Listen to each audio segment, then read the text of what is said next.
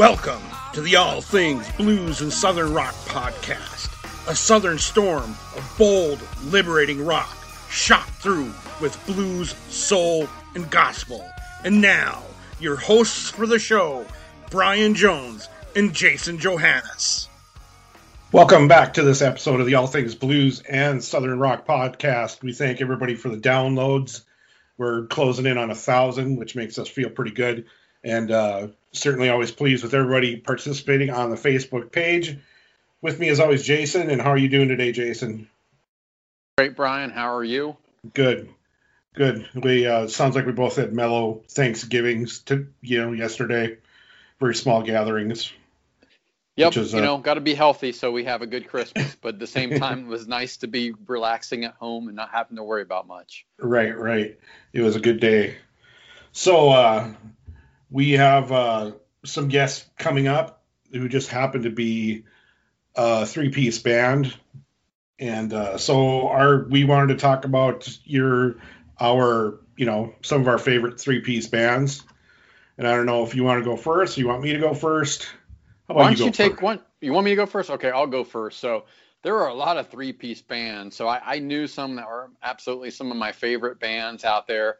Uh, Cream, you know, Cream's a classic band, although there's some little rumblings about Eric Clapton right now that aren't good, but I'll throw Cream out there. Uh, ZZ Top, great band, blues band, kind of southern rock band. Um, love those guys. Stevie Ray Vaughan and Double Trouble, that was a three piece. Um, Motorhead, which I really like Motorhead because I was in a lot of metal. Um, and then a band I like a lot who just lost their lead singer. That was a three piece, The Outfield. So those are some of my favorite three piece rock bands. How about you? What are some of yours? I didn't know The Outfield was a three piece. Um, yep. Well, I also I, I have ZZ Top now. I, I when I when I first got into you know became aware of ZZ Top, it wasn't until like the you know the Sharp Dressed Man, Eliminator, yeah.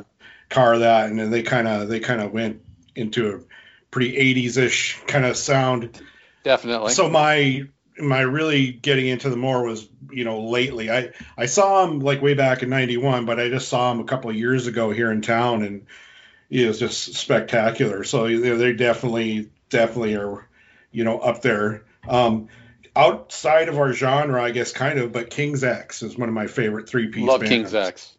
you know?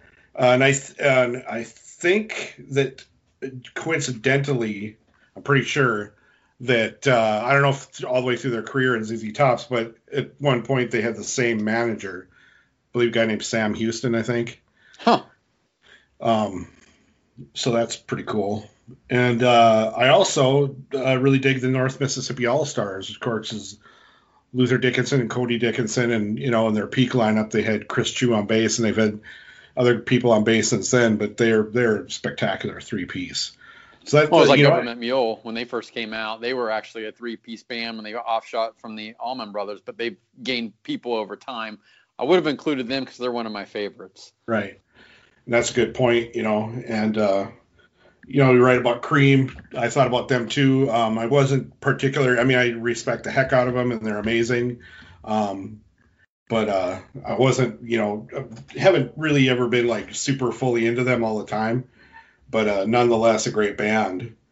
And uh, so we had a chance to talk to a new, newer, good band, great band. And uh, why don't you tell listeners who that is, Jason? Yep. And keeping with our theme of three-piece rock bands, is the the band is Southern Governor out of Virginia, and they are I called them a new band. I guess they've been around a little bit, but they're newish to getting their record out uh, and, and things out there. But it's a bro, it's a band of three doing some heavier southern rock jams, and I really like them. Uh, they sound like a mix of maybe some 90s hard rock mixed with southern rock. So um, interesting sound. I dig them, and, and they get a lot out of those three guys. What do you think? Oh, I, I'm I've been listening to them. You know, I ordered their CD and a T-shirt and like a poster, and I'm just waiting for that to get here. Um, also, what's very cool about them, um, Chris Robertson, the lead singer, guitar player from Black Stone Cherry, produced their record and they cut that record down in the studio, a studio in Kentucky that's owned by uh, Ben Wells and John Lawhon from Black Stone Cherry. So I think that you can hear a lot of that influence in there, you know, and just from that, I've been listening to a lot of Black Stone Cherry as well. So, and, you know, and of course, you, you want to trace that further. And I think they said they didn't necessarily, uh, the guys in Southern Governor don't necessarily have the Kentucky Headhunters connection, but uh, close to it, you know, and um, also them, you know, mentioning their, you know, some ties with Rickey Medlocke's pretty cool. Yep. So but, it's uh, really interesting. All these bands that we've been speaking to lately, the connections with the Kentucky Headhunters and Blackstone Cherry. I mean, those are two common names and two bands we keep hearing about. Yep, yep, all the time. Yeah. So, without further ado, uh, I know you guys will all enjoy our interview with Southern Governor.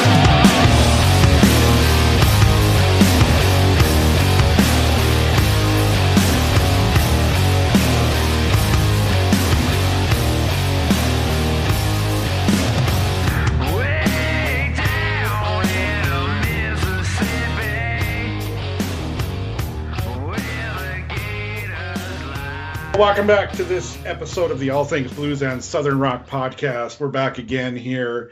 Uh, Jason and I, we've got uh, some uh, awesome guests, and we always do. And once again, uh, we've uh, got uh, some great guests, as always. I was throw it over to Jason. Why don't you tell us who's with us this evening? Yep. Thanks, Brian. You know, we're, we're very glad to have this brand new up and coming Southern rock band out of Virginia by the name of Southern Governor. Welcome, guys. Thanks for having us. Appreciate it. So I know you guys aren't specifically brand new. I mean, it's kind of newer onto the scene. Um, uh, one thing, it's awfully unique where it's, we got three brothers. So uh, why don't you just kind of introduce yourselves real quick and tell you what you do in the band? Yeah, so I'm Pat. I'm the oldest. I play uh, guitar and sing. Yeah, I'm Josh, and I play drums. I'm Stacy, and I play bass. Cool. So, how did this come about? I mean, it's just kind of naturally for you guys as brothers, just to like you get instruments and say, "Hey, let's start a band." And yeah, um, well, it kind of all started. Our parents got us each an acoustic guitar for Christmas, and uh, we took some lessons for a little while. And from there, I mean, over the years, we would always play together a good bit, just all three of us guitar playing. And then uh, we started taking lessons from this one guy in town, and he had this program. I'm sure you're familiar with the School Rock movie. Yes. It's kind of it's kind of something similar to that, um, where we were taking guitar lessons from him, and it kind of got to a point where we were we kind of learned the basics, you know, all of the you know the stuff you needed to know kind of thing and there wasn't a whole lot more he could really do for us. He felt like i mean obviously he could teach us songs or something but uh anyways he had this program called the rock room and he would find like other people and try to like put a band together around you with like the music you wanted to play. Uh long story short that's kind of how the band originally started and then from there we've just kind of kept you know plugging along and through member changes and stuff. It's always been us three though since the beginning. Okay. So so when was this when you guys got the acoustic guitars? Like how much? What's the age difference between you guys? Uh, there's like what maybe one year difference between all of us. Maybe oh, two for me and Josh. Yeah. yeah, I think it might be two years between yeah. me and Josh, and then one year between Josh and Stacy. But uh, yeah, we got I think those guitars we got like 2005. Yeah, 2005, 2006, probably December of 2005. I don't think we actually started playing until like I don't know 2006. But we were so, pretty young. So how how does a tradition or how does it transition to where someone like decides, okay, I'm going to play drums, I'm going to play bass. How did how did how did that all formulate? Uh, yeah, so like like I said, when we first started playing, we all three played guitar in the band, and in this area at least, it's kind of can be hard to find people our age that wanted to play the music we wanted to play. So the majority of the members we had in our band when we first started, we were playing four-hour gigs like at bars and biker rallies and you know pig roasts and stuff like that. But we had like a drummer and a singer and uh, bass player and all of that. um, but they were all in their 50s or you know around that age, so they had commitments and you know families and kids and all of that. So it kind of just to make a long story short, after going through a lot of different members and trying to find our own way, Josh decided to just pick up playing drums, and then Stacy picked up playing bass, just to kind of make things simple and you know keep things moving. And as brothers, of course, in rock and roll, you know, there's always that kind of uh, kind of that stereotype of, of, brothers not getting along. You know, of course, with the Black Crowes, Chris and Rich Robinson, and there was others before them. But uh, how does it work for you guys? Yeah, I mean, it's in the early days of starting, we definitely would fight. It was like Skynyrd back in the day or something. We'd be just fighting or whatever. But we've calmed down since then. I mean, you can't really hate each other and still play music for a living, kind of thing. Well, I mean, I guess people do, but it just makes it terrible. So what what was the scene there where where you guys are from growing up there? Were like where places to play, or did you have to go out further regionally? Uh, you want to take that? Yeah, there's a couple bars around in Winchester itself that um, you could play at, but uh, a lot of the stuff we went out of state. You know, we went to Florida before and Kentucky a lot, places like that. But yeah, I mean, starting out the a lot of the bars wouldn't even let us play there because it, it, seems like when we first started playing, it was more of a a click. Like unless you had a dedicated following kind of thing, they wouldn't even let you in the door to play a show. Really, I mean, thank God for dear friend of ours, Brian Holt, who since passed away, because he's the one that kind of he had a band local from the area called Eight Live Spin, and they started letting us open for them when they were playing, and that started us in the actual bar scene.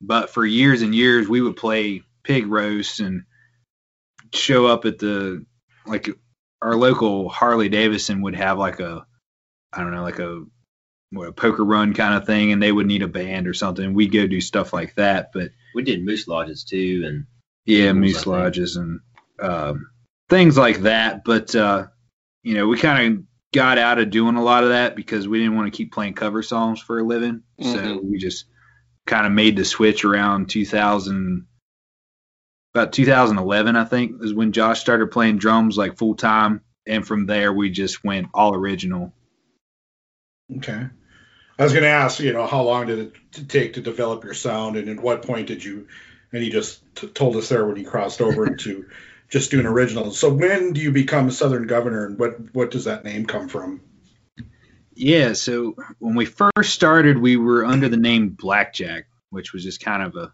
I don't know, it was seemed cool at the time, but uh, that was in 2009 when the band first started.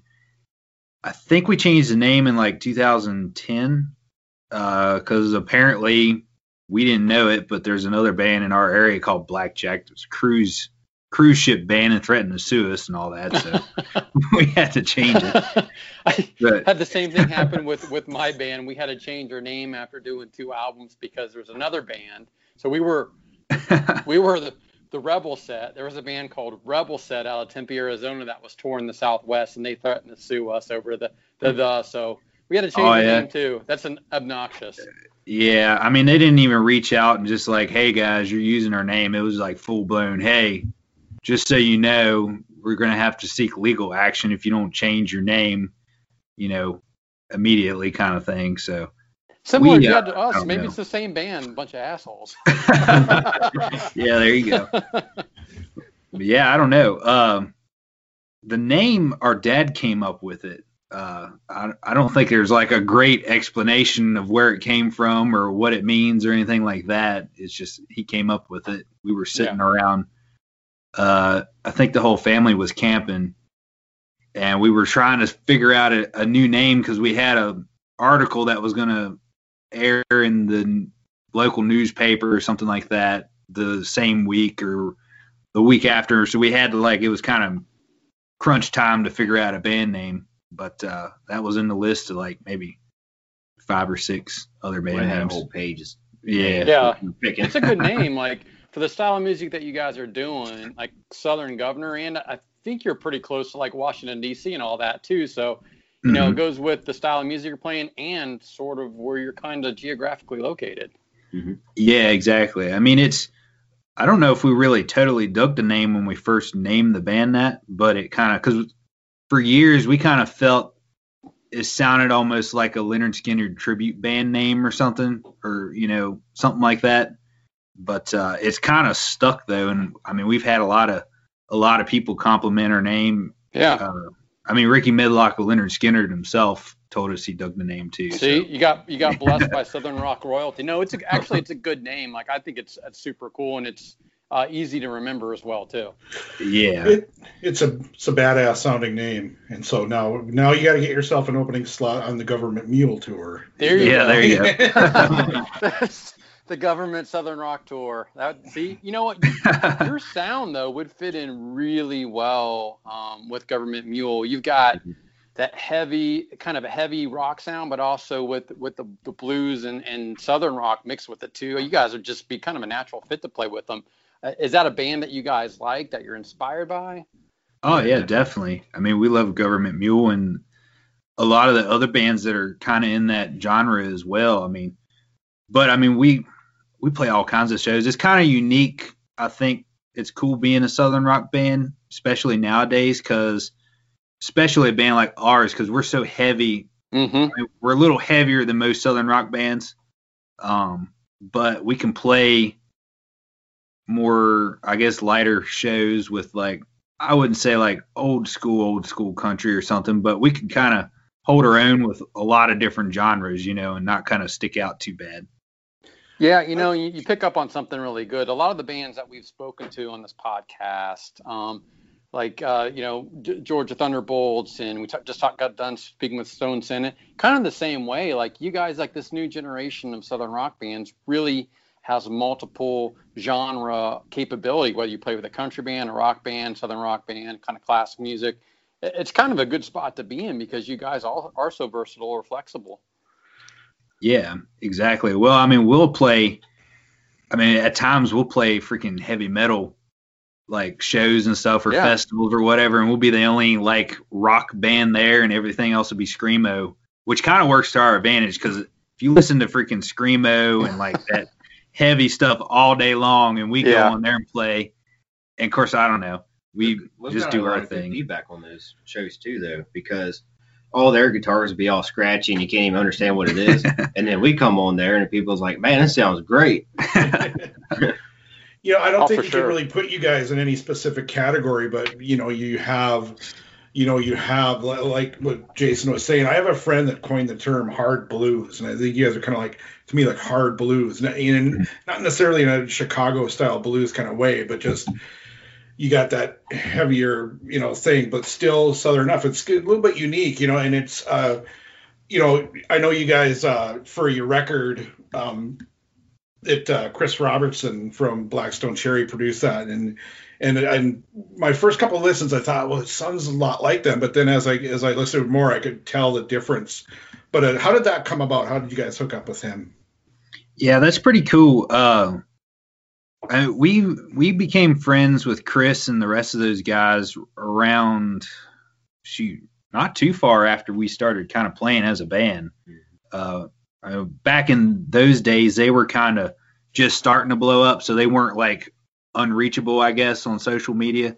Now, I mean, their social medias are just blasted with people, and you know, you might get a hold of them or you may not. They get so many messages a day, but um, we just fell in love with their band, though. I mean, they're like one of our favorite bands ever. So it's and that's a lot to do with our sound too. But um, originally, kind of how the whole thing started was we bought a couple guitars from Chris when he uh, got a I think it was a PRS endorsement like mm-hmm. around 2011. So he was selling a couple of his older Gibsons that we bought from him, and that kind of like first got us like kind of talking to each other, I guess, kind of the connection, and then right around 2012, like the end of 2012, they were coming off the road from that tour they did off of their third record. And a couple of the members had created their own like studio in their hometown and they started like recording bands and stuff. So uh, they reached out to us, I believe, or we might have reached out to them. I can't remember, but uh, we worked it out to where we went down for like a whole week, a little little over a week actually, to record a record down there with them. And uh, what it was is a uh, Ben, the guitar player, and John, the bass player, and a couple of their crew guys owned the studio. Chris didn't have no ties to the studio, but uh, we kind of because we were friends with Chris first, and he's known us for a while, and we bought all kinds of stuff from him and all that. But uh, he, uh, we asked him if he'd be willing to produce it because he he's done, he's produced a few other bands before that time, but it wasn't like, you know, it was kind of more of a one-off thing. Like the uh, Ben and John, they were actively producing people at the studio, but uh, like I say, we reached out to Chris and Chris agreed to do it. And I mean, he really took, I think that's kind of when our sound really started to shape to what it is nowadays. Because when what we went down with and came out with is, it's not that it's completely different, but it was just refined. And it really took working with him and kind of getting in the studio for the first time and really kind of honing to what we wanted it to sound like. Like we, what that record sounds like and what we sound like now is what we had in our head that we wanted to, the band to sound like, but it really going in bef- before we worked with Chris, it didn't exactly sound like that. So Chris really helped us kind of get to that point. Um, so for the listeners that, that might not know or haven't heard it, why don't you can we talk some about that first record? Tell us the title and just talk about the record, how it came about. And well, you, you kind of told us how it came about, but let's get the record title and just talk about what that record means to you. And, yeah. So the record's called It's My Time. Uh, it's nine songs that we recorded in Glasgow, Kentucky. Um, we, I think we went down with like maybe around 13 or 14 songs and we booked I think seven or eight days. It was a Monday through Friday. We took the weekend off and we booked the next Monday and Tuesday, but we actually got the record done that Monday. So uh, that's what like seven days or so. But uh, we had um, a lot of songs that were written kind of in the studio. They were they were reworked in the studio, I should say. Um, and from there it really kind of took shape to what it is now. Um, Memphis Train, the new single, was actually a demo we went down with, uh, but it didn't make it on the record. So since then, since that record came out, it's just been just like a lot of touring. Um, is there any new music in works, or is there a new record at all in the works? And where where did and you released a single in September, correct? Yeah, yeah. So between now and when that record first came out, we've been playing a lot of shows, just kind of getting our name out there before we put anything new out. Uh, it's kind of time got a little bit away from us there. We didn't quite realize how long it had been since we put something out, kind of thing. But uh, we've just been recording. Like we have our own studio set up here at the house, so we'll write songs and just kind of track a rough idea of the song. And uh, once it gets kind of a good representation of it, we'll just kind of put it aside and just stockpile it. So we have tons and tons of songs stockpiled for a new release that we're currently working on, but um, we were trying to pitch it to like record labels and stuff like that, but it's kind of got to the point right now where we we're just kind of we're just gonna put some new stuff out and just keep building the name, you know um, instead of trying to keep everything hush hush like in the vault and it don't get released unless it's on a label or something mm-hmm. you know mm-hmm. that was kind of our mindset originally but i don't know today's in today's world with social media you can kind of do just as good without a label at the moment so where was uh, where did you cut that single yeah memphis train we cut here at the house we did that all ourselves uh, it was produced um, produced by us. We recorded everything on it, and then we sent it out to get mixed and mastered. Okay. Um, so, where do you see yourself? I mean, amongst your peers, that when we were uh, kind of getting hooked up here on Facebook, we had some mutual friends, and Jason mentioned before, you know, the guy you got a guy or two from the from uh, from uh, the Georgia Thunderbolts, guy from from uh, Tennessee Champagne you know, like who who do you consider, you know, your peers, you know, are those guys or you know, where do you see yourselves fitting in with all that, or where do you see yourself? You know, what scene are you part of? Yeah, um, I mean, we don't really know the Georgia Thunderbolt dudes personally yet. I mean, hopefully, we'll probably. I mean, I hope we'll get to play a show with them at some point. I'm sure we probably will. But they're uh, good dudes. You guys would do well with them. Oh yeah, I've heard they're. Uh, rocking my shirt today too. there you go. their managers, uh, what, Richard Young from the Headhunters. Mhm. Yeah, we, we know Richard and uh, Greg. Greg's a good friend of ours too. But uh, yeah, I mean, I think bands kind of like in our at our level, I guess, would be like Otis. I don't know if you heard of them. Right. Yeah, we have. Yeah, Otis is real good friends of ours, and uh, uh, Tennessee Champagne. I've heard. I'm I'm friends with a couple of the dudes, but it's one of them things where we haven't played a show together either. But th- Mhm. there's a lot of bands kind of like our size right now that are kind of on the way up. You know, obviously Georgia Thunderbolts just got a record deal and all that, which is really cool.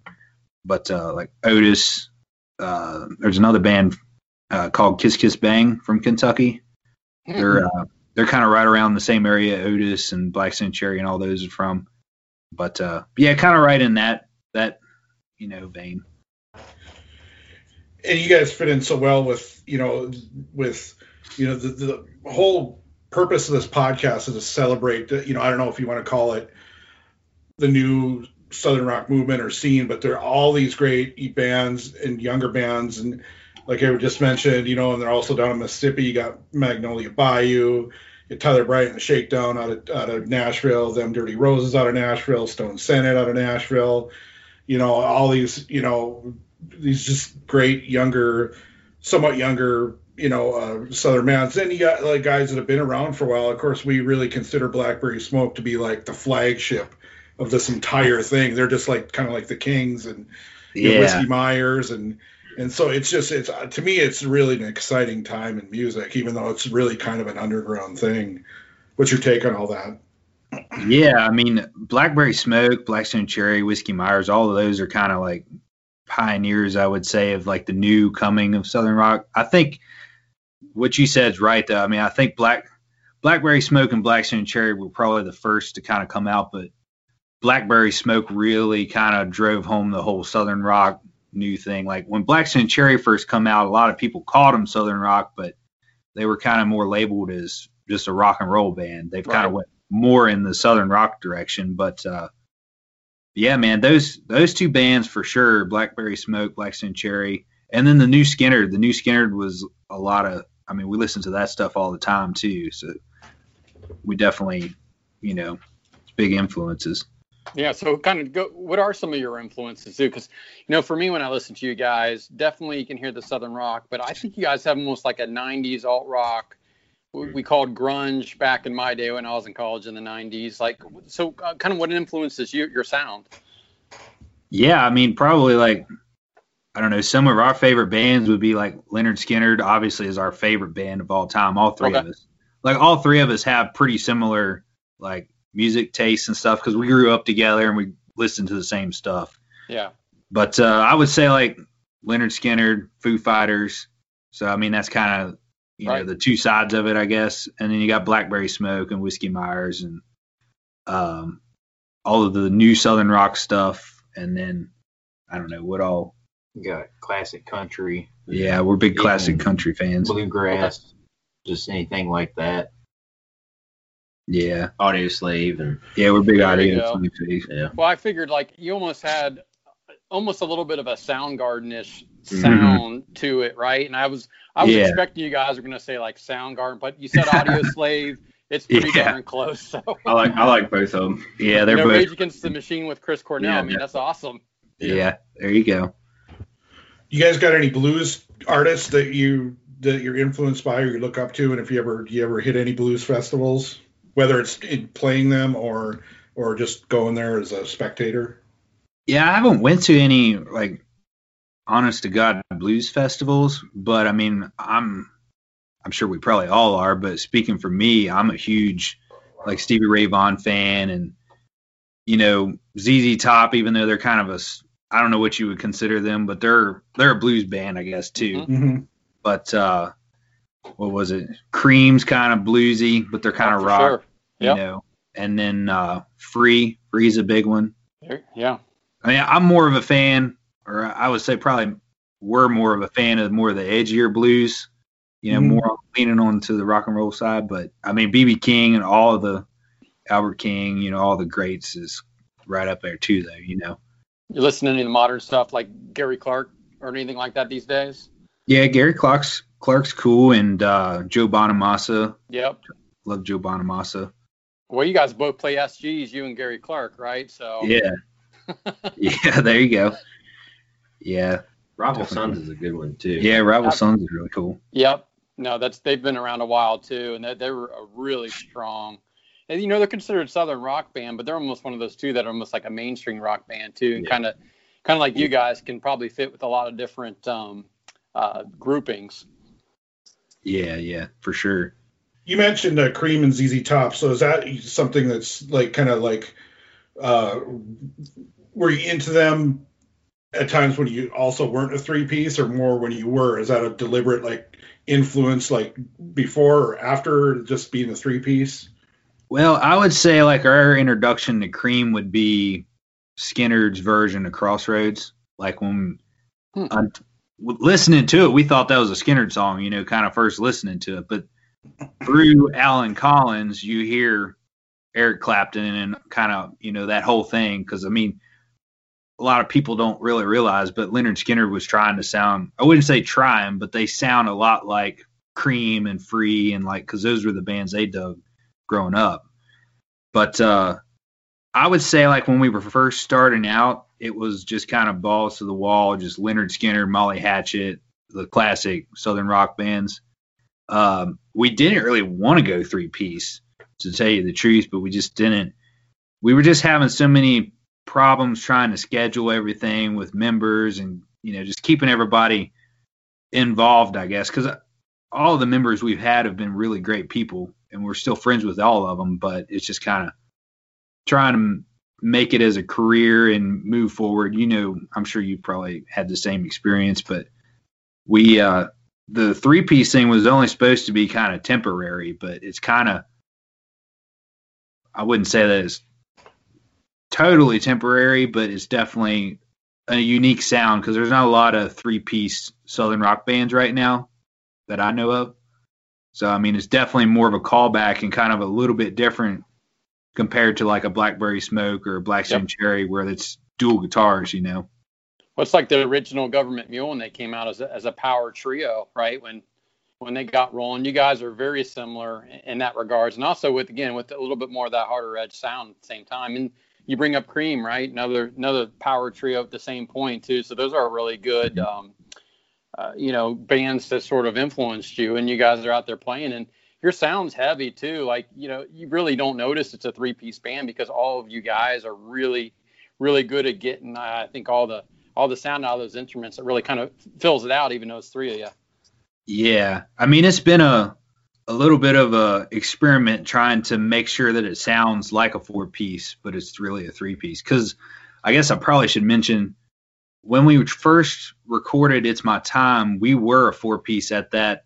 That was kind of like the last few months of being a four piece. Um, Stacy was still playing guitar, so there's a there's one song on that record that we can't really pull off live to the same sound that's on the record. We could probably play the song and it would sound a little, you know, its own way. But uh, a song called Fred, Okay. that's that's a little bit hard to replicate live. But we're always been sticklers about if we can't play it live, then we're not going to record it, you know.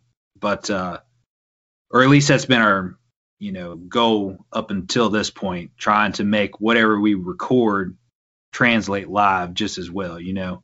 Obviously when you're in the studio you, i'll add like an extra guitar track or something but i don't usually do multiple guitar tracks that are different guitar parts. So it's just kind of doubling what i have just to kind of make it louder but uh, it took a little while to get the frequencies to work out where you know my guitar wasn't covering up stacy's bass and vice versa kind of thing just making everything kind of gel Do you find it uh, more natural uh, with the three of you being brothers? Is that you guys you guys playing together more telepathic? Was was there any sort of like you know, playing like music difficulties when you had a fourth person? Has it been just more like more just natural? Do things fall into place more just with the three of you? And, and is it really super telepathic as brothers?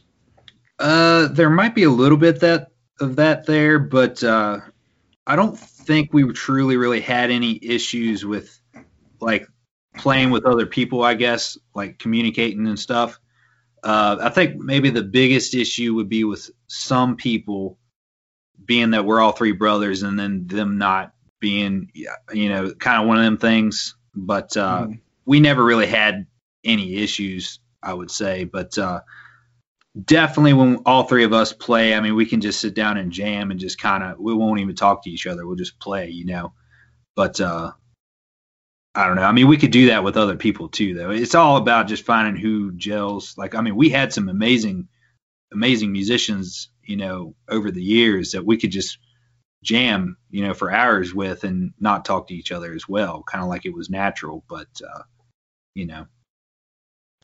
Yeah, and as, as much as you guys are like really super heavy and all that, with the three of you, it's also very, it's a like a clear, clean sound. I mean, you can hear all three things just very nice, evenly in the mix. Yeah, exactly. I mean, that's kind of the cool part about it. Like when we first went three piece, it was just really weird because it was empty sounding. And that's kind of where it goes back to like I had to figure out to strum the whole chord and just two instead of just two notes like a bar chord like I would normally do because you get two notes on a bar chord and then Stacy plays two notes, it's full, but just one guitar, it's real thin sounding. But uh, so a combination of what amps we use and guitars and stuff and how we play. Stacy tries to play a little bit more than what your average bass player would play too. But I mean, if you look at a lot of trios like Cream and stuff, I mean, those dudes are playing all kinds of stuff all yep. the time. So, yeah. I mean, you know, there's there's other bands that's done stuff like that too, like Seether. I've seen an interview where uh, can't think of the guy's name, but the lead singer was saying he had to, you know, adapt how he played it live to make it sound real heavy. So what you know prior to COVID, like what what kind of shows were you playing? What size shows? Like um, you headlining some, opening for other people, like any of your peers that you played with. What what what what was that? What kind of shows were you doing? Yeah, I mean prior to COVID, we were honestly weren't really playing too many shows because we were kind of gearing up to do Memphis Train anyways before all this stuff happened. But uh, when we were playing shows, we were doing some headline stuff like in the local area, but we're still kind of small going outside of the area to where we try to open for nationals as much as possible. So it's kind of just kind of building our fan base kind of thing. But I mean, the year, I guess last year really, um, 2019, we had played with, up until that point, we played with Ted Nugent and Black Stone Cherry and shoot, I can't think of all of them, but the uh, Shaman's Harvest. Shaman's Harvest. Uh, anyways, bands of that caliber, I should say. So I mean, we were really kind of getting to a new caliber of bands that we were able to play with, and uh, Tom Kiefer was a big one. There you mm-hmm. go, yeah, Cinderella and the solo stuff's all some of my favorites. Yeah, we played uh, we played with him two times now, I think, okay. on both of his tours when he released his records. Um, they're super nice guys. But uh, shows like that. But we'll do. Uh, we try to do more opening for nationals and not really just kind of going out and playing every bar between here and Kentucky or something, to where you're just kind of playing for five people here or there. You know, kind of slumming it. But uh, I mean, we have done some of that, but we've never really done like a true multiple week, you know, 30 day tour kind of thing. It's just kind of been we'll book weekend runs here and there and um, I mean, we've played with bands like Otis. We haven't played with Otis, but bands of their caliber down down their way and stuff. We'll book, double up shows and stuff, or do show swaps. But, uh, but yeah. Does that help having that kind of that connection to Black Stone Cherry and that indirect connection to the headhunters? Does that help at all in building your name or? Uh, I mean, I think people kind of associate us with them, especially up here. Because I mean, up here, Black Stone Cherry and the Headhunters and stuff are people really like they're real big, you know what I mean? Or people kind of view them as this real big band, which they are. But when you go and play in their hometown, they're kind of, you know, they're the hometown band kind of thing. You know what you know what I mean? But uh, mm-hmm. I mean, I think it's definitely working with Chris and kind of playing with those guys and stuff definitely helped us um, kind of bridge the gap between people. You know, they kind of associate us with them. We've never played with the Headhunters yet, but uh, I'm sure we probably will at some point. Are Are you guys on a record deal somewhere? And you, uh, like when it comes to booking and and management and all that, like how, how do you have someone that's doing that, or do you guys do some of that yourself? No, we're completely independent at the moment. Uh, okay. I mean, we do all the booking ourselves and all of our, you know, managing and all that. I mean, the only thing we've outsourced is like mixing and mastering on songs and stuff at the moment. And uh, we hired Paige for a publicist. So I mean, that's kind of she's like the first person we've really worked with outside of you know ourselves and stuff, or people in the like. We'll message like Black Stone Cherry or something, or different bands. Like we're friends with Rickey Medlocke. He was able to get us on one of the shows he was doing with Blackfoot and stuff like that. But uh, you know, aside from that, we do it all ourselves. Yeah. You mentioned Paige, and that's Paige Gregory, and I want to give her a shout out for, you know, she uh, hooked us up with you guys. So big yeah, thanks to her. Do. Yeah, she's really great. If you're in a band and you need a publicist, hit her up.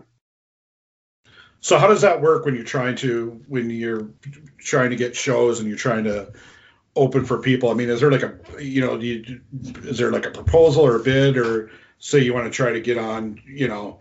And I, I often wonder that with some of the bigger bands, whatever, if they handpick their acts or how that all works. Yeah, it's kind of a pain to tell you the truth. Like the bigger the show, almost the more the headache. I mean, and it, it sucks because like a lot of those are the better shows because we'll sell more merchandise and you're getting a lot more exposure because a lot of those artists they have a guaranteed crowd that's going to be there kind of thing.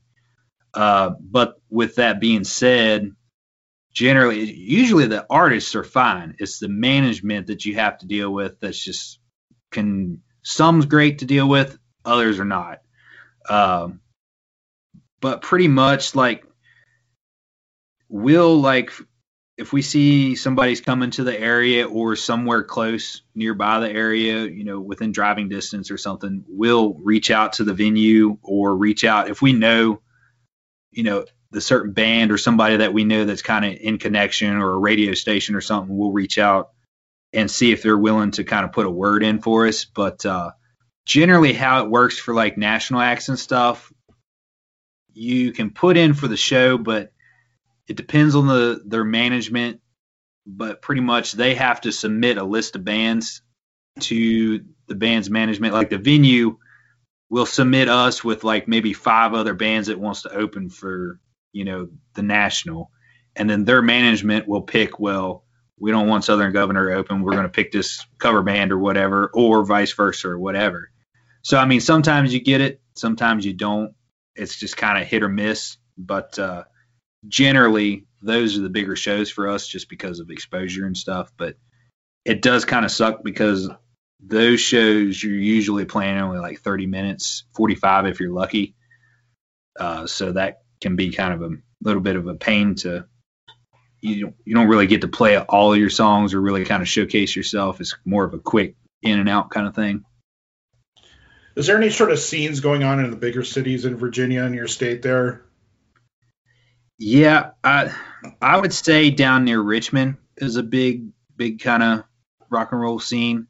Uh, I know Blackberry Smoke plays right at. They may play in Richmond. Tell you the truth, I can't remember what the big theater is there, but I do know they play there a good bit. Black Stone Cherries played there and Whiskey Myers and stuff. But uh, there's a little uh, venue called uh, the Beacon Theater they're in outside of Richmond. It's in a little town called Hopewell, Virginia, and they get all kinds of like big. We played with Tom Kiefer there twice, uh, Molly Hatchet, uh, Blackfoot. Blackfoot with Rickey Medlocke, um, Jackal, Jackyl, like bands like that. It's a real big Southern rock or '80s like rock and roll kind of scene going on there. So we can pretty much get on a good bit of shows there because we've already played there a good bit. So the venue owner there is a real nice guy, and he usually puts a good word in. But like I say, it goes back to the band's management. I mean, we put in to open for, you know, like 38 special and stuff like that down there, and we've never actually got the gig, but uh, we've been submitted, kind of thing. But uh, I don't know. DC's DC can be kind of weird, especially around our area.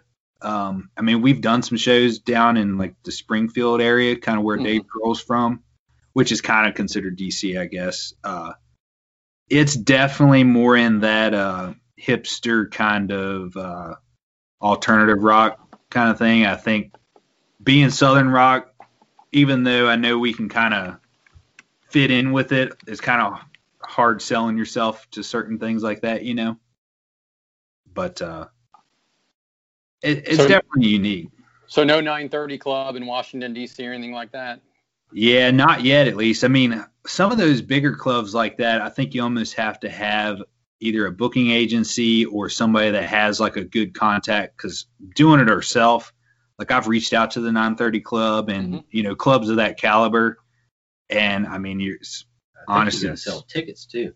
Well, that's the big thing too. A lot of a lot of those bigger cities cities like that, especially the DC area, you have to sell tickets. Like up in Baltimore too. Like Baltimore area. Baltimore is a big rock and roll scene too. Um, but the majority of the shows you get on in Baltimore, they want you to sell like 25, 50 tickets guaranteed. So if you don't sell the tickets, you got to show up with the cash for all the tickets. Oh, that's so, awful. Yeah, so we don't really do that a whole lot we always ask of the bands that are from the South. It seems to us, and once again, it really ties into the premise of this whole podcast. But it, it seems like people down there in the tradition of music, it's almost something that that's in your DNA or in your in your genes. It's genetically inclined. It's almost like a responsibility that you rise up to and enjoy that. Is that, is that my take on that? You know, kind of on the money or? Yeah, I would say so. I mean, one of the biggest um, like I would say like I don't I don't know if it was like really our biggest show, but the crowds really took a hold of us the further south you go. I guess because it's being Southern rock and stuff. But uh, we played in Florida, right outside of Jacksonville. Um, right after we released "It's My Time," we we drove down for a show where we played with Blackfoot and uh, Molly Hatchet and a, a, slew of other Southern rock bands. But uh, man, those people down there ate us up because I mean they they thought we were like some big, you know, national touring band or something. I mean, or at least that's how they treated us. Um, and they never heard of us before, so it's pretty crazy the the response you get. I think further south, people kind of appreciate it, but I've heard other the other way around though too. Like uh, I I was talking to Otis, and they feel like they get a better response up north as opposed to down south.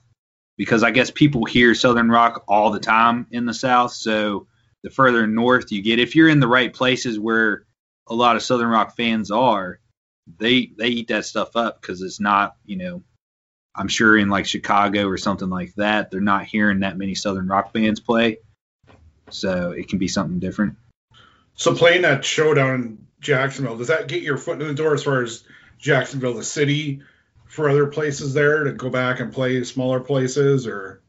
Uh, I mean, it did, but it didn't. Like we had planned on coming back, but the the venue, uh, the promoter had booked this fairgrounds or something. It was like a festival, but I, I don't know if it was the promoter that I mean he's a super nice guy. I'm still friends with the guy, but uh, right after the show went on, he kind of pretty much quit doing the promoting side and he just kind of does more sound and kind of more the engineering side. So unfortunately, as far as like getting other shows down there, it didn't really do much for us. I mean, we reached out to a few different venues, but it's kind of one of them things where it's really hard to get your name in the door uh, unless somebody is friends with somebody else. You know what I mean? If you had a good friend that was friends with a venue, then it would be so much easier than just sending out a blank email to a venue, you know, because they don't really they don't open half of their emails anyways. But uh, we got a lot of fans off of that show too, though that still yeah. follow our page. So It's That's the way been to do it. You got to build it organically, right? Go, go and Yep. play in front of crowds. You know, Mhm. nobody's playing anybody on the radio anymore. Um, you know, yeah. There's no MTV. I've said that in multiple podcasts. Uh, you just got to go out and play and, and build your, your your fan base the old-fashioned way. Yeah.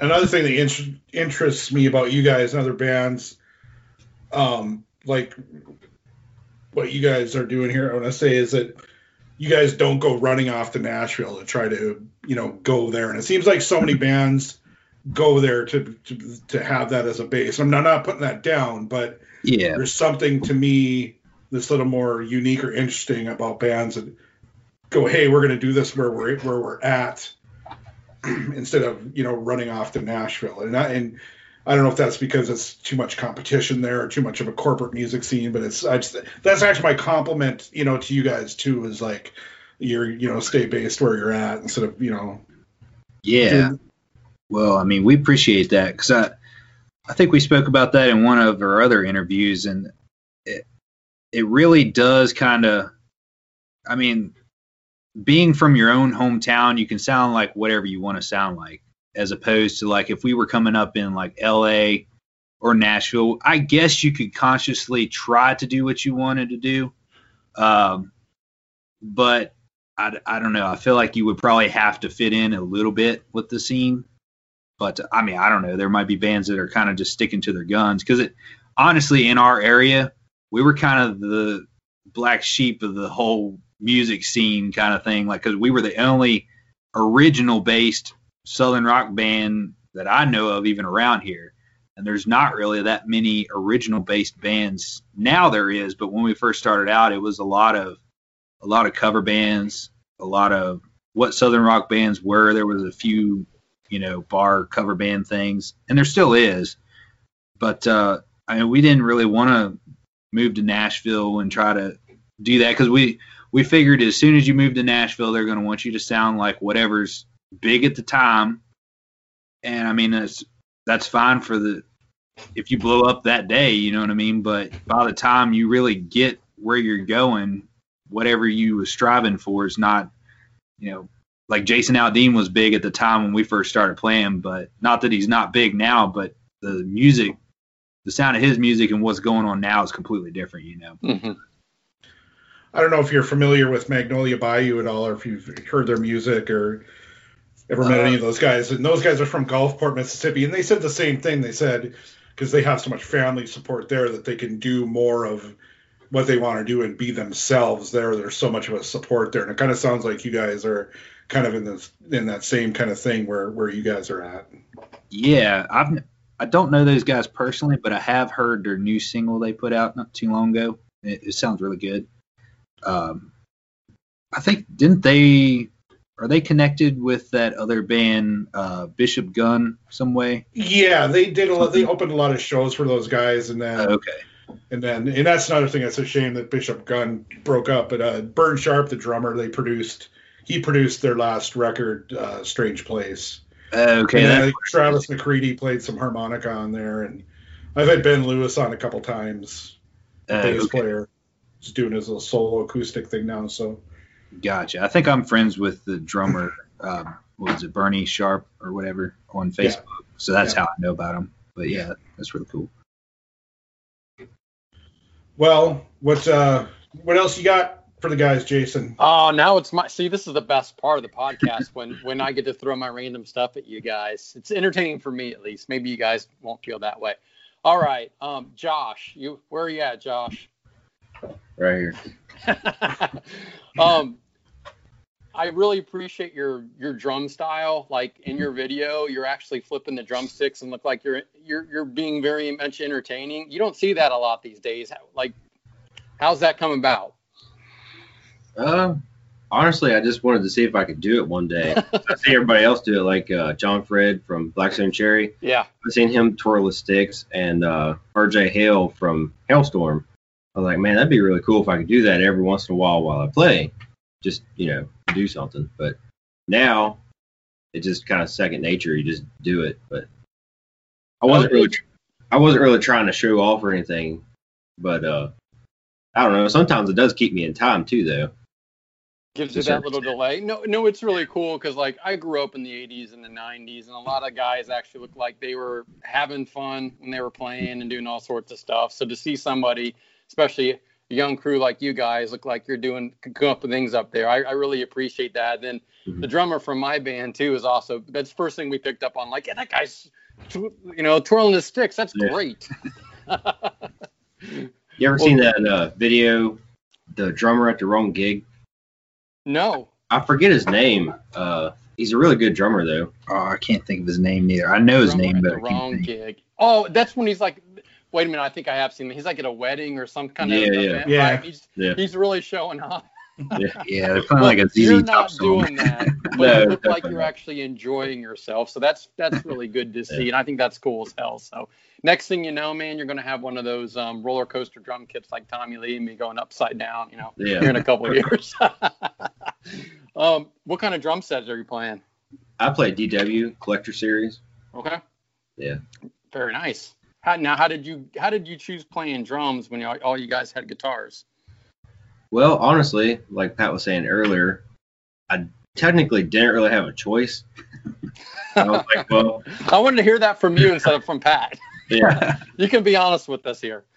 But no, honestly, when I started, when we were playing guitar, I got to the point where I didn't really feel comfortable up front. I was like, man, I'd really like to get behind the drum kit one day and just see what it's like. So I started watching uh, John Fred Young and Lynyrd Skynyrd and bands like that.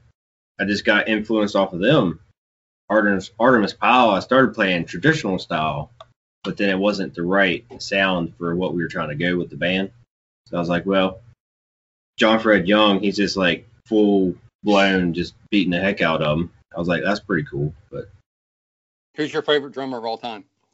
uh, I wouldn't say I really have one, but uh, definitely John Fred Young from Black Stone Cherry. He's like one of my biggest idols. Um, Okay. John Bottom, um, Arejay Hale from Halestorm. Um, uh, shoot, I done lost it now. You never Or- said Neil Peart like everybody else. He's good, but He's uh, good. He's all right. Everybody says that though. Jason Bonham, John Bonham. I mean, those are you know. Dave Grohl. yeah, Dave Grohl was one think of he's compared to Dave. Dave Grohl's good at everything. Like you just got to like he sings, he plays guitar, he plays bass, he plays the drums. Like that that dude's just insane. yeah, definitely. All right, Stacy, where's Stacy? See, everybody gets their time in the spotlight.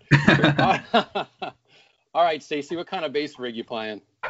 Uh, I have a vintage uh, Fender P bass through a vintage Ampeg.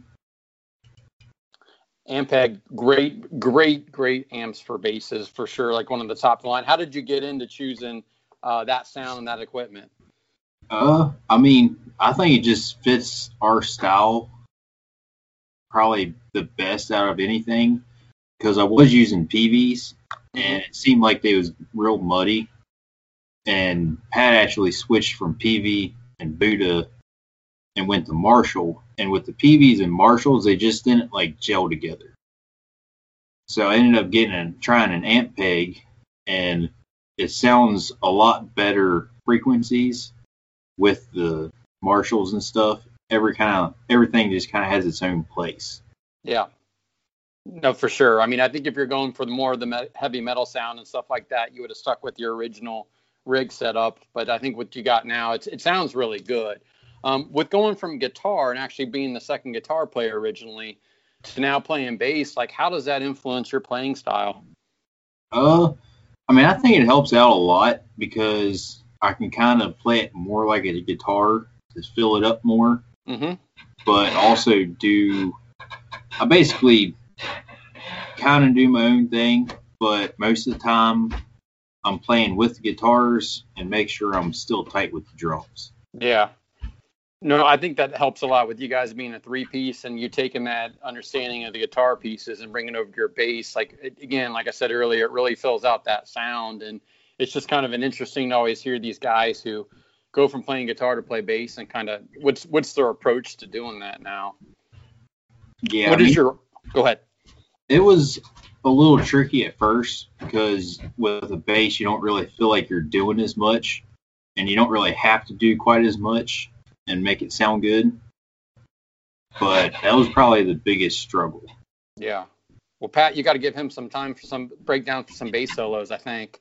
there Let's play go. pull it. Is there a Um, different uh, pickup configuration on your bass there, Stacy? I thought I Uh, noticed uh, some uh, pickup in you know in the bridge position. yeah, It's, it's got different the, from the. it's actually it was made as a regular P bass with the one split single coil pickup and well split humbuckers or yeah, I don't know what you can't call them. The P bass pickup. I guess. but it um somebody like routed the bass out to have a J pickup put into it and it sounded okay but it wasn't really in phase right to use and have it sound okay so I actually just took the pickup out and just left the cover there Oh, okay. Hmm. You didn't want to rewire it up yourself. no I Get actually the old soldering iron out. don't I actually had a guy do some work to it and pretty much I only I only have one knob on it that works just a volume knob all, hey man, that's That- all. Sometimes that's all you need. that's all that I wanted because bass you don't really need the tone knob because Right. it's just going to make it even muddier. So Well, and you can influence too, like you know, almost the distortions, sounds, and stuff like that too, by alternating between your your instrument um, volume and also on your your amp too. So, you know, you get what you need out of it. I got a question about you, that video from Memphis Train. You know, uh, from an outsider's perspective, how does that work? I mean, are they playing the song? Like I'll see, I've seen like like little documentary clips on videos like roll sound, and I know I know Josh is actually playing, but are, are you guys like are you guys playing? Is that how it works in a video? Are you guys actually play the song and they just kind of sync the actual album track or single track onto that? Or are you you had to do lip syncing or you know playing without amps or you guys I was looking for cables and stuff didn't uh, seem Yeah. like you guys were hooked up how's that all work It's basically like a Motley Crue live show right there. Oh, modern Motley Crue, not old Motley Crue. Yeah, I It's hope uh, that don't make anybody mad, but It's not. Listen, I'm a big Motley Crue fan. They were one of my favorite bands in the '80s, and like I, I, I get so embarrassed when I hear Vince Neil attempt to sing these days. So it's all good. I did watch Yeah. the documentary though. That was pretty neat to watch. Uh, yeah, it's well. There's a funny story about that because what you do is you'll have like a PA speaker or something playing the recorded version of the song, and then it can be kind of challenging because you're lip syncing to it basically, but the drums you can't unless you're just. We wanted it to look like he was playing live, so he basically played live, you know, hard and heavy. So the drums were loud, like as if we were playing live. Just the amp cabs and all that weren't on. Actually, there was there was no amp heads or anything because it was it's kind of hard to see in the video, but it was borderline raining the majority of the time we were shooting that. So that and the power were we shot that on our property here in Virginia, but where it's at, there's no power to it, so we were running a generator. Um, so we didn't want to run our amp heads on a generator kind of thing, so we just put the cabs there. But uh, yeah, we were just like lip syncing to it. But if you watch the video, there's a couple panning shots where it pans from the right to the left or whatever. Look behind the base cab. There's like a little PA speaker there. That was what we had. We just had one PA speaker the whole time, and it just blared on Josh to where he could kind of hear what he was doing. Um, which we had like this real old crappy PA speaker set up that we got when we first started playing. Like, I don't know if we really played out with it, but when we first started playing somewhat serious, and um, it was half blowed up anyways. Like one speaker, the speaker worked, but the horn was blowed out, and then the other one, the horn worked, but the speaker was blowed out. So if you you hook both together, you got one good speaker. Blew it up that day. but yeah, we we blew it up within like the first thirty minutes. We had to we had to come get our like rehearsal PA and bring down and run off a generator, and it was It was a pain in the butt doing it. Like that's our first music video, so And we just listen kind of a song eight million times, right? Because you had to do all the Yeah. different. Yeah, it's horrible. Yeah. Well, not just us, but the neighbors heard the song. they could come out and sing all the words and everything. Come out to your show and sing sing right along with you. yeah, there you go. All right, Pat, for you, you play an SG guitar. How did you get on to playing an SG? Why did you choose that? Uh, it kind of found me, I guess. 'cause I was more of a big. My favorite guitar player is Gary Rossington from Winter Yeah, Skin. yep. So he's a big, which I mean, he does play SG on Freebird. Yeah. Uh, so I mean, I've always loved the look of the SGs. Mhm. Um, but I was a big Les Paul fan, like Les Paul the guitar. I mean, Yeah. Les Paul the guitar player is cool too. But uh, when I first started playing, I was playing Les Paul's majority. But that SG was actually Chris Robertson's from Black Stone Cherry. Okay. Um, we bought it from him back, um, 2011. I kind of just started. It's technically all three of our guitar. We all three own it, but I'm the only guitar player, so I get to play it all the time. but uh, but no, man, I I don't know. That guitar is really special. Though it's one of them. It's a good guitar. Like you strum it acoustically, and it, it's just got a ghost in it, kind of thing. You know. yeah. Uh, it's got the perfect neck on it. It used to belong to um, Greg Martin of the Kentucky Headhunters. He had uh, originally bought it and took the pickups out of it. So now I just have a set of his signature like PAF clones from his uh, Yeah. 58 Les Paul. But yeah, I mean, we bought it and I started playing it, and then I don't know. I just started digging into. The I don't remember if it was because of the looks of it that I started playing it a good bit, or if it's just because it's got such a great neck and sound to it. Um, that being it's an original 65 as well. Oh, no kidding. Okay. yeah, so it's like the only.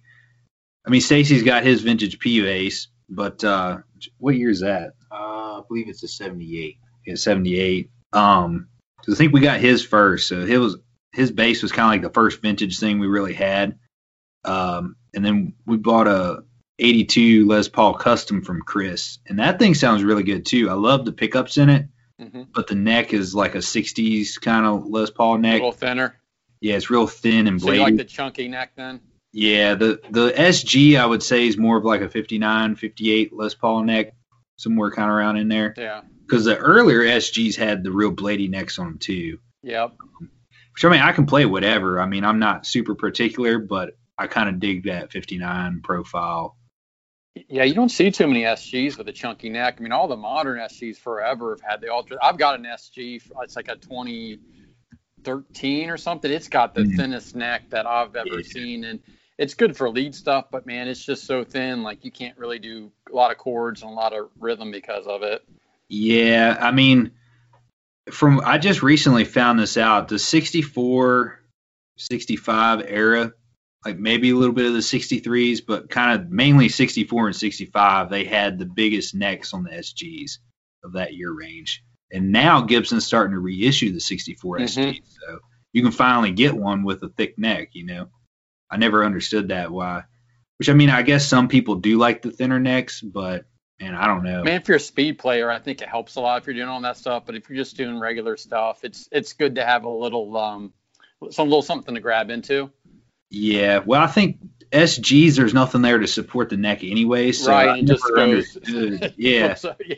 Because I mean, even when I'm playing it, which I think mine mine might be having a little bit of issues at the neck, where it's kind of I don't know if it's coming loose or not, but it's definitely got some relief cracks, kind of where it's glued together and stuff. Mm-hmm. Because that guitar is a factory ordered white, so because most SGs are just I don't know how they do it. They just kind of paint the red on or whatever and spray it. Yep. This is like, from what I read, the that the factory colors were either one or two different things. Either you ordered it factory color, and if you ordered it, I believe it's just like the natural brown mahogany underneath, uh, which is what mine is because there's spots that's chipped off Okay. and it's just regular brown. Yeah.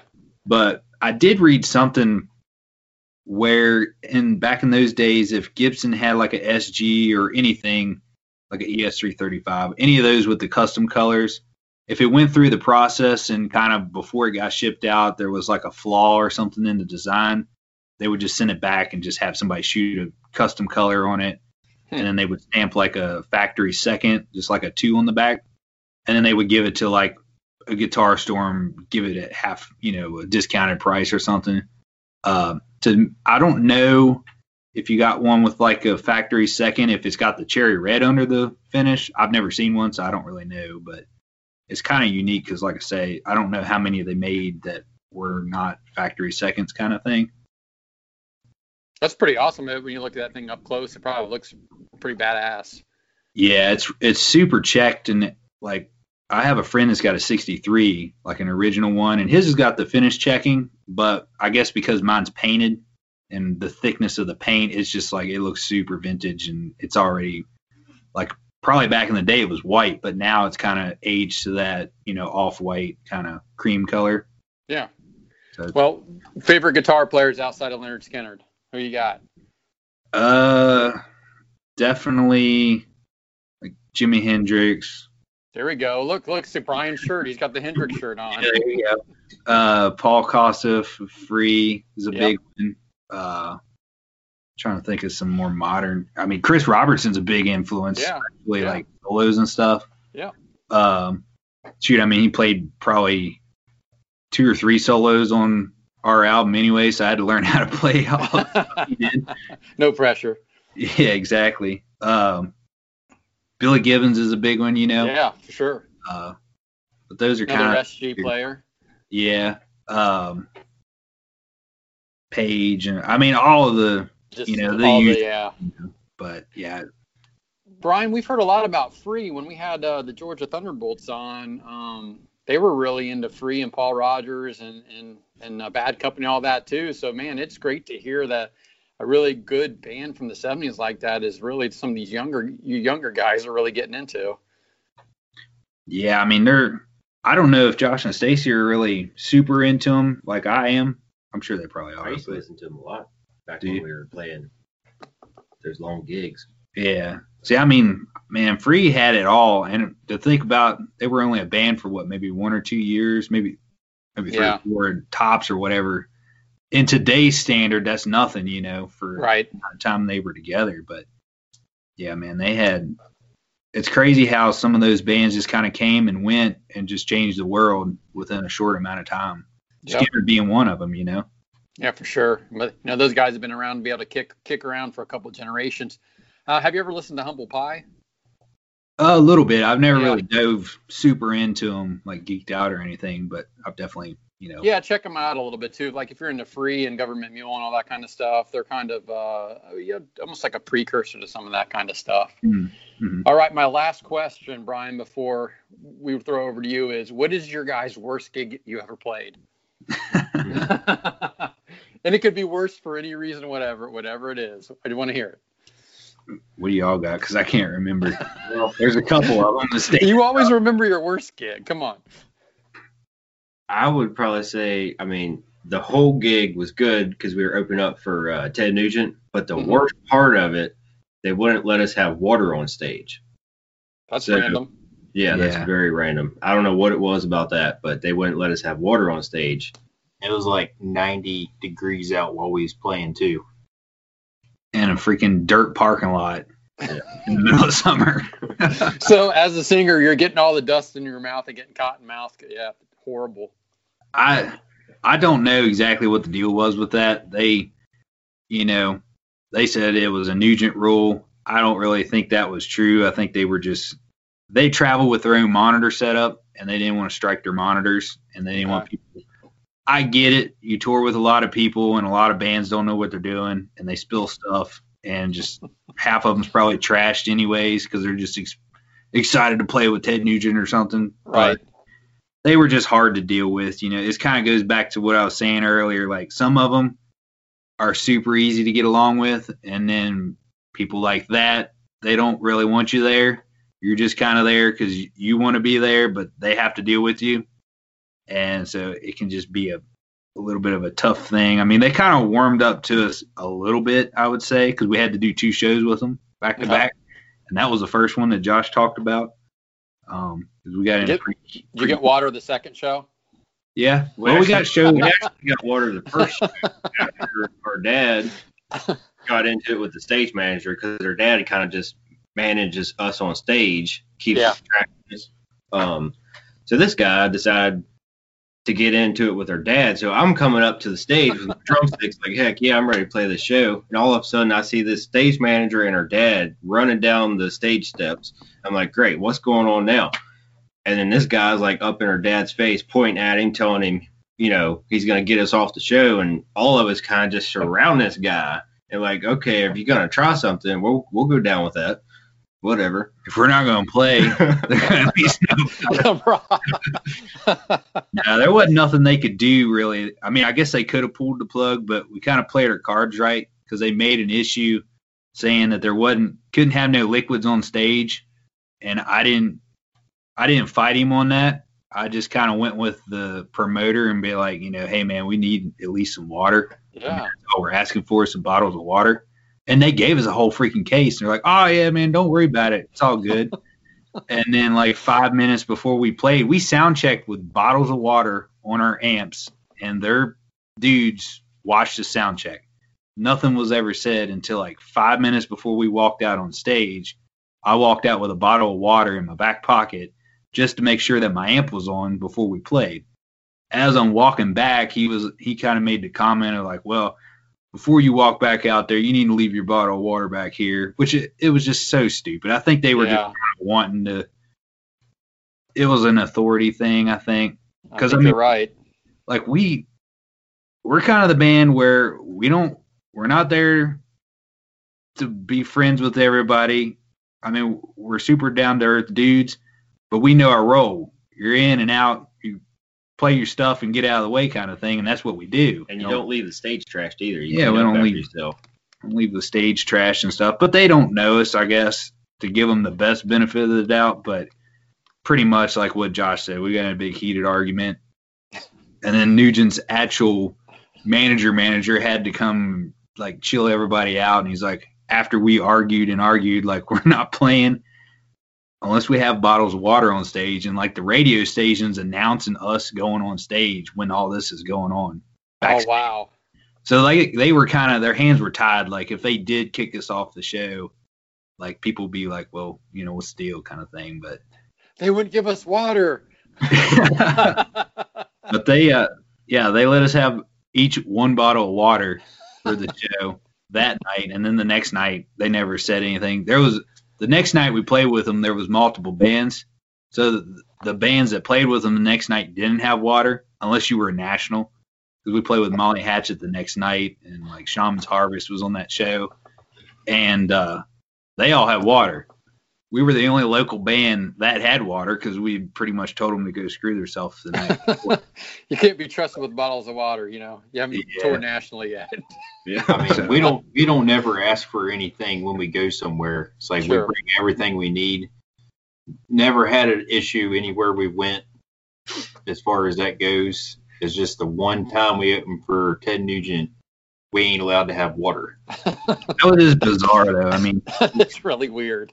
Yeah. The cool thing is, though, the second show we played with them up at Shiley Acres in Inwood, West Virginia, I got to meet the uh, drum tech, and he was a really cool guy. And uh, he actually had me on stage playing shakers on uh, Free for All Oh, with Nugent. So that was pretty cool. yeah, So I mean, it's kind of got a happy ending, I Yeah. guess, because yeah. the guy that was such a like prick to us the night before, like I don't know if he had to let us on side stage, but like Josh had to at least be allowed on stage because when Ted Nugent plays, they shut the stage down. Everybody's out unless you're in like Nugent's immediate crew. Um, anybody that's not in his crew is not even allowed on the stage and stuff, which is kind of standard procedure for most big national acts like that. But He wasn't even actually be allowed to be backstage when Ted Nugent was back there. Really? I I don't hate when big bands do that, man. That's just A That's lot of really bands random. do that, though. I mean, there- he's not the first one that I've heard that's done stuff like that. So I mean, I don't hold it against Ted Nugent himself. It's more of a management issue, I think. It's just kind of their way of doing things, and I don't know. I guess bands of that caliber, they can go in and do whatever they want because pretty much they own the stage, kind of thing. And that's what the promoter had said on that first show. Because when they started making an issue, I called the promoter. I'm like, hey man, I thought we cleared this up two hours ago. You know, like what's the deal? They're wanting to kick us off sh- off the show and not let us have water on stage, and all this was supposed to be cleared up two hours ago.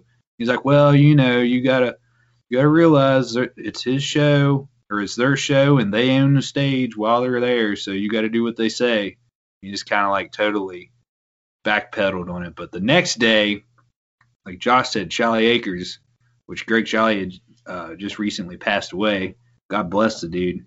He was the only promoter that I've truly known to stand up for a local, just like up and coming band because there was been we've played his venue twice now, or maybe has it been three? been three times. Might have been three times, but every time he's been a class act. I mean, he treated us the same he same as he treated like Black Stone Cherry or anybody playing there.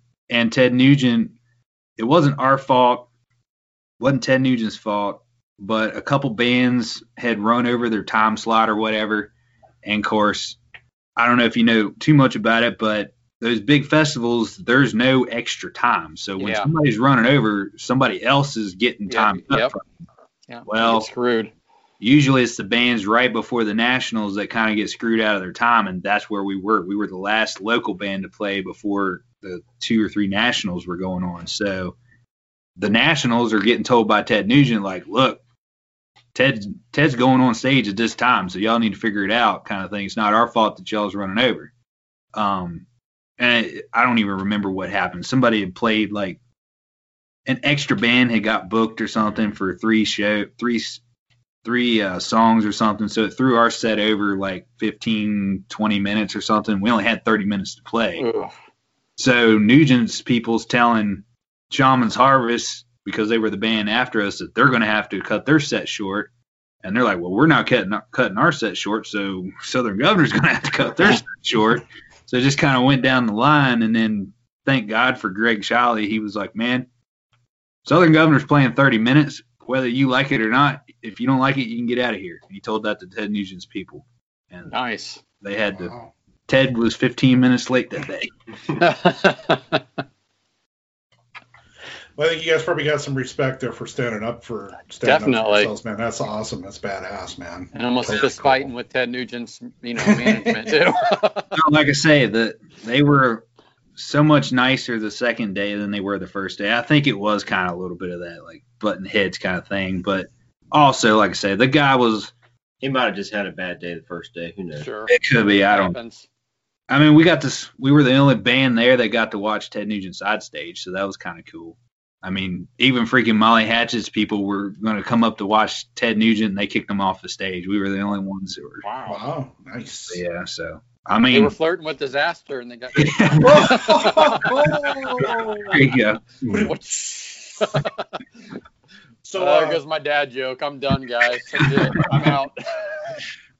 we're cutting his mic.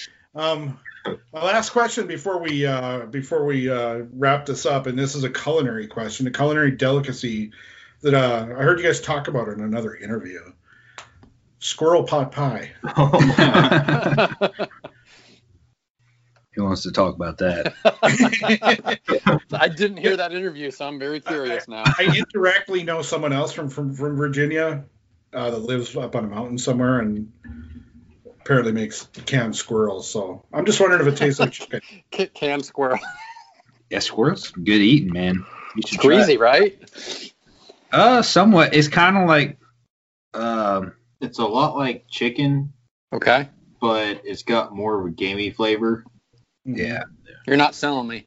Have you ever had rabbit? I have, yeah. Okay, it's, it's similar to that. Okay. Rabbit's Okay. not too bad. Rabbit's, the Yeah. rabbit I've had hasn't been too gamey. Yeah. Now, like if you cook gamey foods, you can uh, soak it in buttermilk too, and it'll take it out as well. And it'll tenderize the meat too. Yeah. But Yeah. Our grandma, uh, well, our grandpa used to hunt squirrels all the time. I mean, we grew up hunting squirrels and deer and everything with him, and I mean, still do. But uh, our grandma would make squirrel pot pie. Like, it's not like pot pie; it's more like chicken and dumplings, but with squirrel. they call Mhm. it sloppy pot pie. yeah, or here. sloppy pot pie is what they kind of call it around here. But uh, she would just make that. You just kind of boil it until it's pretty much falling off the bone, and then you just kind of make a broth to it, and then put your Popeye like noodles and stuff. She'd make it from scratch. Um, then you just fry the squirrel on the side, which truthfully, just fresh fried squirrel is a lot better than fried after being boiled for pot pie squirrel. You know, that's not necessarily the greatest, but it's better than nothing. But, uh, but yeah, that's kind of where that came from. Well, tell you what, guys, man, I really, really, we really appreciate you guys being on, and yeah, I've grown to love your band, and Yep. just about ready to get some merchandise. But I just recently moved, so I want to make sure it comes to the right address. I didn't quite finish that, but I will. I want to get your record and a T-shirt, and and uh, I dig your band, I dig your sound, I dig the three piece. It, it's just, and you know, Stacy, I really dig your bass playing. It seems a little more like uh, less is more and simple and. I'm a hobbyist bass player, so I might be able to play along with some of that stuff. You, know? you, know, you see these guys playing like Seinfeld licks and stuff. It's nice to see someone just holding down a little low end on the bottom. But yeah, I do, totally loving your band, and I appreciate you guys being here. And you know, as soon as you got some new music out, we're definitely going to be all over that and supporting you guys and doing anything we can to help you out. So just thank you Yeah, so much for being on. absolutely. I'm same the same as Brian. I really, you know, I've been listening to your album a lot, preparing for the podcast. I I like it a lot, and I've been recommending it to a lot of my friends too at the same time too to get get you. I'm in Ohio, so get you guys some Ohio love. So when you guys hmm. come through here, you have some fans. Yeah, Brian's a little further away in North Dakota, but you know, we'll Oh. we'll work on the North Dakota crowd for you. there you go. Yeah, man. Well, we appreciate you having us on your on your show and you know spreading our music and everything, and you know turning people on to us because we appreciate it. Heck yeah. All right, man. Well, hopefully we can talk to you guys soon, man. Thank you again. Yeah, definitely. We'll have to. You guys it. stay safe. Thank you. You too. All right. See you next time. See you guys. Well, that's our interview with Southern Governor. Uh, I I I love the I love the story of them, you know, uh, arguing to get their water on stage. I was just got lost in that. It was so, so hilarious. I could visualize it. It was playing out in my head, like I was just imagining it as they were talking through it. It's a real, it's a really great story. It'd make a good skit on like Saturday Night Live or something. And at the end of the gig, like they're the only ones that are allowed on side stage to watch Ted, watch Ted Nugent. they they earned the respect by standing up for themselves and, and threatening to get in a fist fight. And was it their dad or somebody else with them too that they were helping yeah, out? yeah, uh, It's a family Sticking up. affair. Yeah. Um, I enjoyed their talking about, like I mentioned earlier, you know, their uh, their connections to uh, Rickey Medlocke, giving them a lot of compliments, and that, that's just absolutely huge.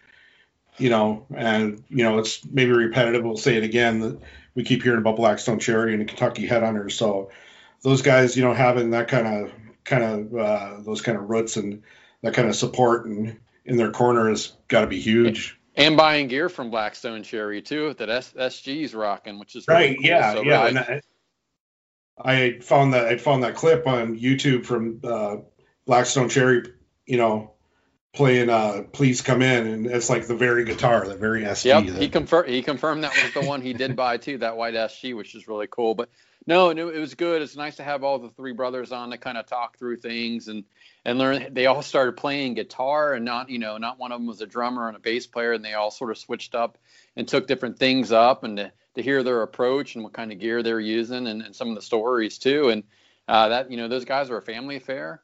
And one of the things that was thing to me though is they're out of Virginia. You really don't hear a lot of rock bands or even Right. southern rock bands coming out of Right. Virginia, and kind of the struggles they had with finding places to really play locally and and get involved in. You know, I can understand that, but yeah, gosh, you don't really hear about too many Virginia bands. yeah and it, just the fact that they've uh stayed in their their home area you know they haven't gone running off to nashville or anything they've they've doing what they're doing there and sticking it out in their home base i got a lot of respect for that I'd love to see those guys live. You know, once we get things open up again and our COVID vaccines are out and we can see live tunes, I hope they come somewhere close to Ohio or even West Virginia because I'd, I'd really like to see them. I, I dig their new album. I like that heavier rock sound with the, with the southern influences with it. And you can really see where I think Black Stone Cherry have taken them under their wing to help them develop that sound and put that CD out because Black Stone Cherry is very much like a hard rock band with those southern influences right too. right But right I, I really do. I dig that al- album and I like those guys. and like you said, yeah, those guys being brothers and just you know they growing up together and they've stuck together, and we're kind of seeing that a little bit more with some bands like you know the guys in uh, Georgia Thunderbolts that all knew each mm-hmm. other in high school or knew each other in separate high schools in the same area, but that's just an awesome thing to hear. You know, like a lot of you know sometimes you hear stories of friends going off somewhere to start a band and yep. some of them come back and you know only one or two guys stick it out or whatever or you know the big bad record companies back then are saying well this guy's a star and these guys they can't cut it you know it, it's just so cool to see these these young guys you know that grew up together and especially brothers that you know they're gonna stick it out and no matter what they keep going and that's got to be an amazing tele telepathy that they have on stage. Well, that and just not beating the shit out of each other like brothers and bands used to be, whether it's the Black Crowes or Oasis or the Kinks, right? Like right, the exactly. new generation of brothers and bands, they don't beat each other up. Right. Well, I think they're probably you know learning from those examples that the music is more important. It kind of ruins everything. You start right, doing that. Right. And on that note, with the music being more important, always remember that Southern rock is reverent and blues is blood. We'll see you next time.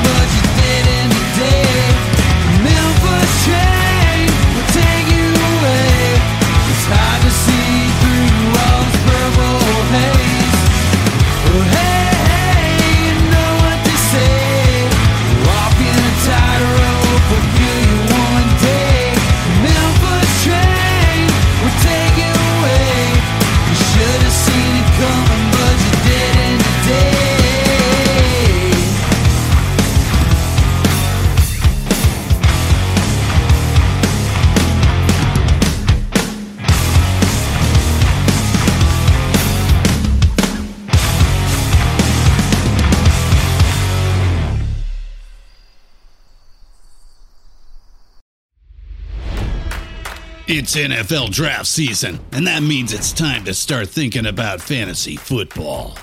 FantasyPoints.com features industry leading experts and prognosticators using proprietary hand charted data to help you score more fantasy points. FantasyPoints.com is the place to go for whatever kind of fantasy football you play. Whether you play fantasy football, daily fantasy sports, or do a little bit of everything, Fantasy Points has the meticulously researched content to guide you to victory. And why wait for the fall? Fantasy Points also covers the new spring football league, the UFL. Join the guru, John Hansen, Scott Barrett, Joe Dolan, and other massive names in the fantasy football universe with an exclusive offer. Use code Pantheon for 15% off any fantasy points package, including the all in package, with access to every article, tool, and data nugget that Fantasy Points has to offer. That's fantasypoints.com and code Pantheon for 15% off at Fantasy Points. Fantasypoints.com. Code Pantheon. Score more fantasy points.